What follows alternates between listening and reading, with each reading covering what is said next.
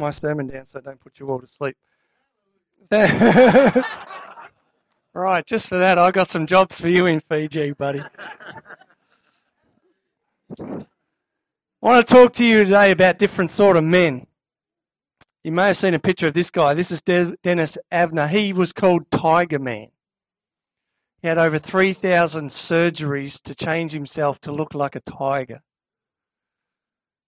Pretty weird, hey? He died. He died this week. We also have someone in our congregation that we call Shark Man, because Trent went swimming with the sharks last week. He claims that that's him. It's like, how do we know that that's you, Trent? I know your family's on the outside of the glass, but I'm I'm really not convinced. Convinced. You know what happened? He didn't get attacked by a shark. He got attacked. Yeah, well, that's right.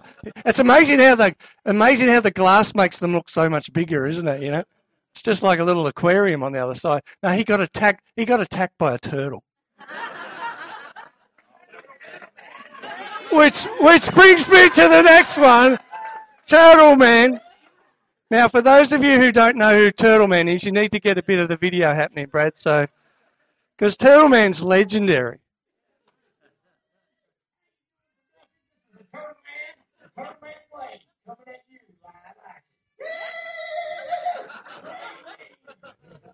Ernie Brown Jr., also known as the Turtle Man, is the star of Animal Planet hit show Call the Wild.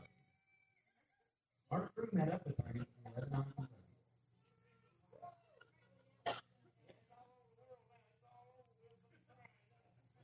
Along with his friend and co-star Neil James and their trusty companion Love. Like most stars, being in the open and being bombarded by fans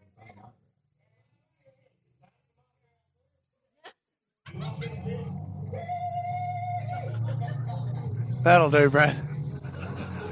Can't handle much more. I know, I know, but I'm not allowed to misbehave here, so I have to have to behave myself. But today I want to talk about being a spiritual man, and the reason I want to share this topic is that someone asked me the question the other day: Where are all the spiritual men? And I thought, hmm, that's an interesting comment. Could you explain that a little bit more? And they said, look, there's lots of godly men. There's lots of men that, um, you know, know the word of God. They're good role models. Uh, you know, they're men that do the right thing, but they're not spiritual men. I said, okay, can you explain that a little bit more? They said, well, I don't see that they manifest the gifts of the Spirit. I don't see that they do spiritual things. I see that they're good, godly, righteous men, but I don't see them doing the things in Scripture like healing and prophecy and things like that. They're, they're not spiritual men. And I thought, hmm, that's an interesting way of looking at things. Because their point was, I've been in churches all my life where there's lots of godly men, people that I look up to who, are, if you go and ask them for some wisdom, will get the Bible out and they'll pray very properly over you and things like that. But, but this person was saying, as I'm reading scripture, I'm seeing that Jesus was both a godly man, righteous man, but he was also a highly spiritual man. And the scripture calls us to be spiritual men and women of God. So that got me thinking down that line. Can you be a godly man but not a spiritual man? Can you be a spiritual man but not a godly man? And as I began to think about that, yes, you can.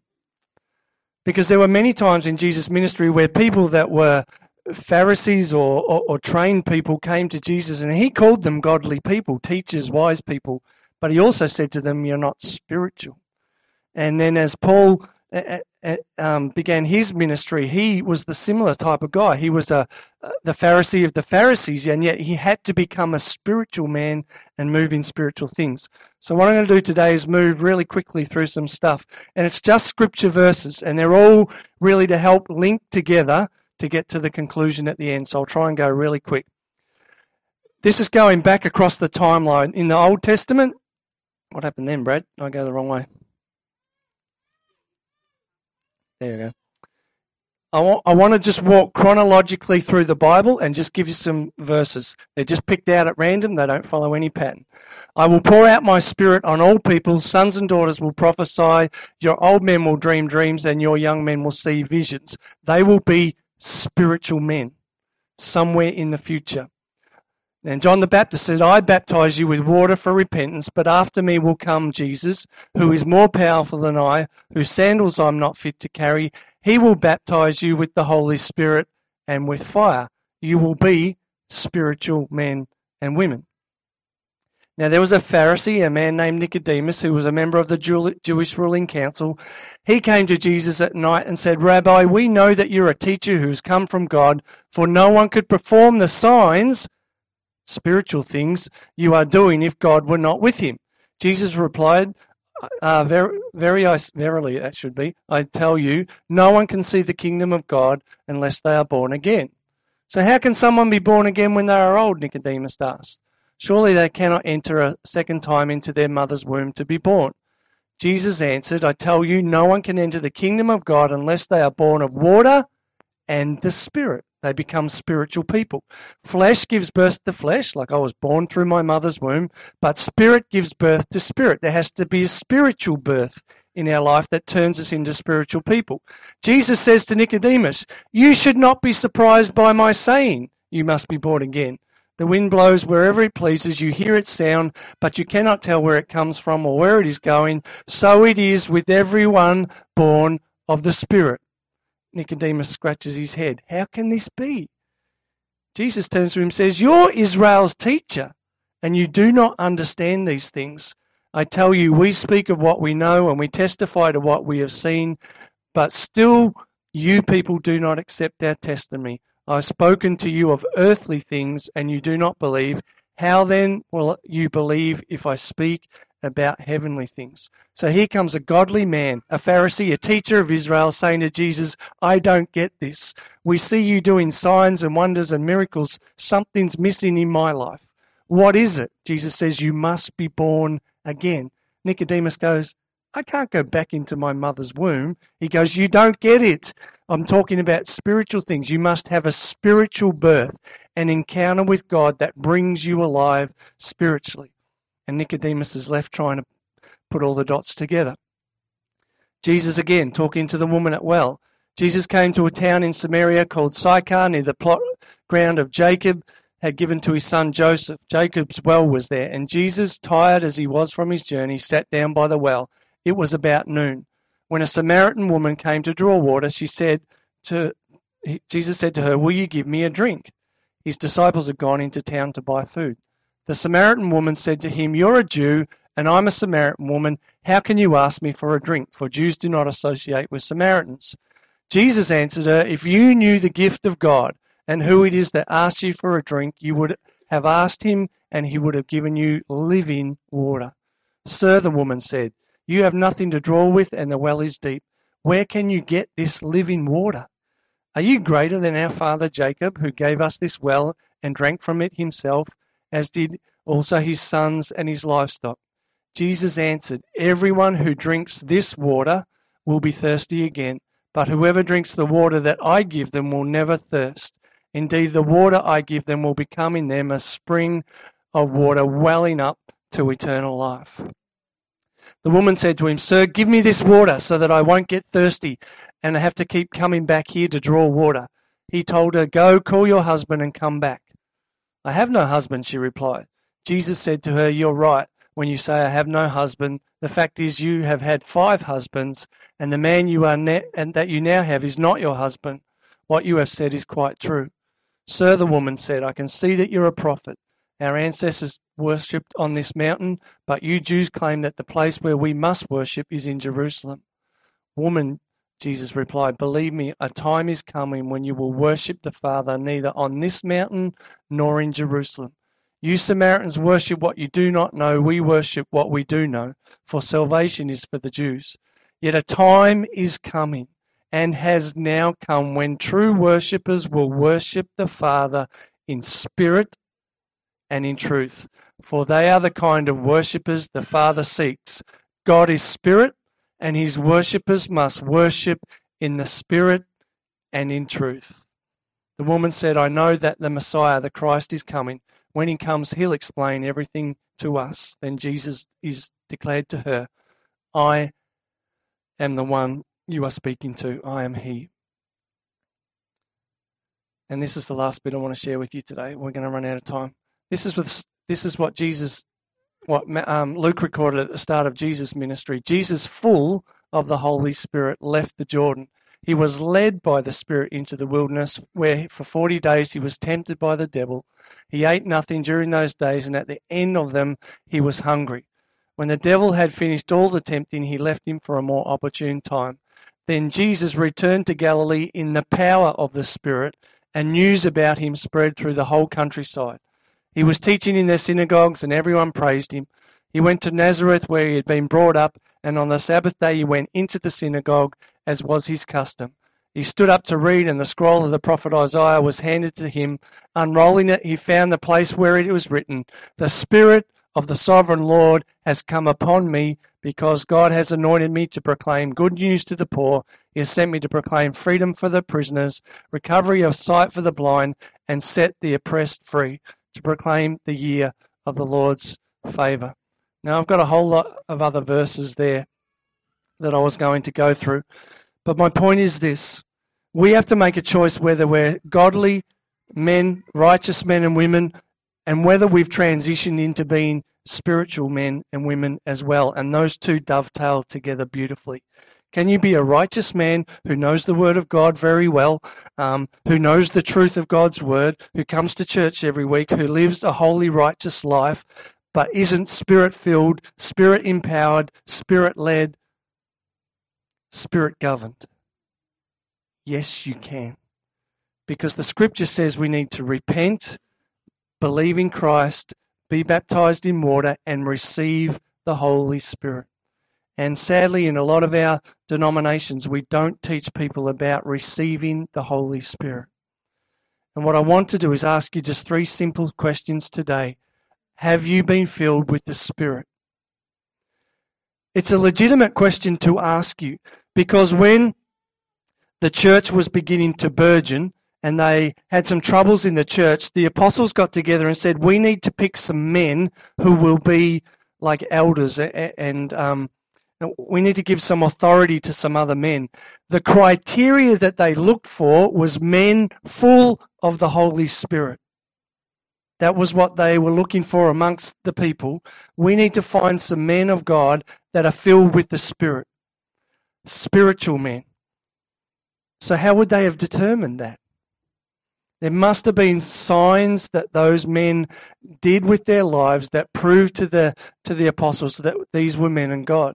Now, Stephen, a man full of God's grace and power, performed great wonders and signs among the people. I think what, what Jesus was saying right back here in Scripture was that a time is going to come when I'm going to pour out my Spirit on all flesh. And part of that process will be for us as individuals to encounter God spiritually. For there to be an awakening within us of our spirit. And we use the phrase baptized in the Spirit or immersed into the Spirit of God. The trouble is, in a lot of our journeys, we've missed that. A lot of people haven't had that power encounter with God. And it doesn't mean we're not saved, it just means we're trying to live our faith out of a place where we're not empowered by God's Spirit. We're not full of God's Spirit. And so it makes living the Christian life in all its fullness very difficult. A lot of people say, Mark, why do you go over this topic time and time again? Because it was Jesus' design and plan for us to have that empowering encounter. Because you're trying to live out your life in your own strength if you haven't had that God moment in your life. The scripture teaches us that we have to be filled with the Spirit. Then we have to be led by the Spirit. And then we have to demonstrate the Spirit's power. Now, I don't have a lot of time to go into that this week, and I'm going to pick it up when we come back from Fiji. But there are three simple questions, aren't they? Am I spirit filled? Am I a spirit filled Christian? If Mark was to write my name on a piece of paper today and say, Is Ross a spiritual man? How would I make that judgment about his life? Would I say, hmm, he knows the Word of God back to front? That makes him a spiritual man? Not necessarily. So the challenge for us is to know that we're spirit filled, spirit empowered, that we've had an encounter with the third person of the Trinity. And that out of submission to the Holy Spirit in our lives, we will be about doing the things that God has called us to do. We won't rule and govern our own lives. We'll follow what the Spirit calls us to do. They were the principles that Jesus had himself when he stood at his baptism and the Spirit of God came down upon him like a dove. That was his encounter and fill him with the Spirit. And then he went out into the wilderness and the devil came, but it said that being filled in the Spirit, Jesus was able to counteract the enemy. He was able to start his ministry. The Spirit of the Lord had anointed him, and that signs and wonders happened. My challenge to the guys going to Fiji is that are we going as godly, righteous men, or are we going as spiritual men? So when an opportunity comes for us to minister to people, from what are we going to draw to minister to those people? Are we going to go, hmm, let me go into my bag of tricks? Hang on a minute. I know we did this 30 years ago. Uh, what was that verse? Uh, Psalm 52, verse 5. No, that's not ministry. Ministry is saying the Spirit of God is within me and rules in my life. And when I step into that situation to pray, all I'm doing is allowing God to flow through me. His power, His authority, His wisdom. He knows what to pray over that person. I don't. But God does. And by faith, we step in. But you can't give away what you don't have. So if you're not full of the Spirit, you can't give the Spirit out. And so that's the principle that, and we get a bit nervous about asking people that question. But it's a legitimate biblical question. Are we filled with the Spirit? When Paul wrote to the Ephesians, he said, Be ye being filled. So keep filling yourself up all the time, but that filling has to start somewhere. And that was what Jesus was saying to that woman at the well. You've got to have the living water flowing out of you so you can be God to people. You think about all the people that Jesus prayed for, person after person after person, healing, words of wisdom, over and over and again. He'd have just fallen in a heap if he'd have done that in his own strength. But because he was filled with the Spirit, empowered by the Spirit, led by the Spirit, he knew exactly what to do and what not to do. He could step into all those scenarios. So, my encouragement to you today is I answer the question Are you a spiritual man? Are you a spiritual woman? Only you can answer that question for yourself. And what I'd like to do is when we come back and, and pick this topic up in a couple of weeks is unpack it a little bit more because I believe that we need to resurrect some of this language and resurrect some of this um, even if it means going back to basics, helping people understand that you've got to walk in the fullness of God. It's a non negotiable truth of Scripture. And in, in conservative circles, we dodge it because we don't want to offend everybody. In what we do in a lot of Pentecostal circles is it's just all about Holy Spirit. It's not about truth. But it is worshiping in spirit and in truth, and you put the two together and you've got the fullness of God. You can go to churches where all they talk about is the truth, the Word of God. It's Father, Son, and Holy Scriptures. They've somehow missed out the Holy Spirit. But it's a fundamental teaching of Jesus. It was the, it was the pointy end of the stick that he was getting to. That I'm going to go back to heaven and sit at the right hand of my Father, and I'll send my Spirit, and he will come in power. You'll receive power. And when you receive power, you've got some use. This thing is only useful because it's got power. The moment I turn it off, it's got no use. And we are useless Christians unless we've got power. It's not my power. We've just got to plug into the Holy Spirit. And for some reason, I don't know why. Maybe you can help answer the question. Why do we get nervous asking that question? Why do we? If it's a biblical truth, then why do we get scared. Because my hope is that we can send teams everywhere around the world, all over the place, and the manifestation of the Holy Spirit will happen because we're not just people of truth, but we're people of the Spirit. And when those two come together beautifully, we can teach the whole counsel of God and we can operate out of not just a, a knowledge base about God, but we can operate out of an experiential encounter with God together. When we've got that, then the church will be alive. So, guys going to Fiji, we're going to have lots of opportunity to minister people. Dave Rogers today is at a village up in the highlands praying for the chief of the village who has cancer, throat cancer, I think, isn't it, Bron? And he's asked for our team to come and pray. Okay? Are we going to go there timid and shy and go, hmm, don't know what to pray? No, we're going to go because we know that we're filled with the Spirit. We know that the power of God has come upon us. Same principle of Jesus to set captives free, to bring healing. The anointing of God is upon us to be able to be those ministers.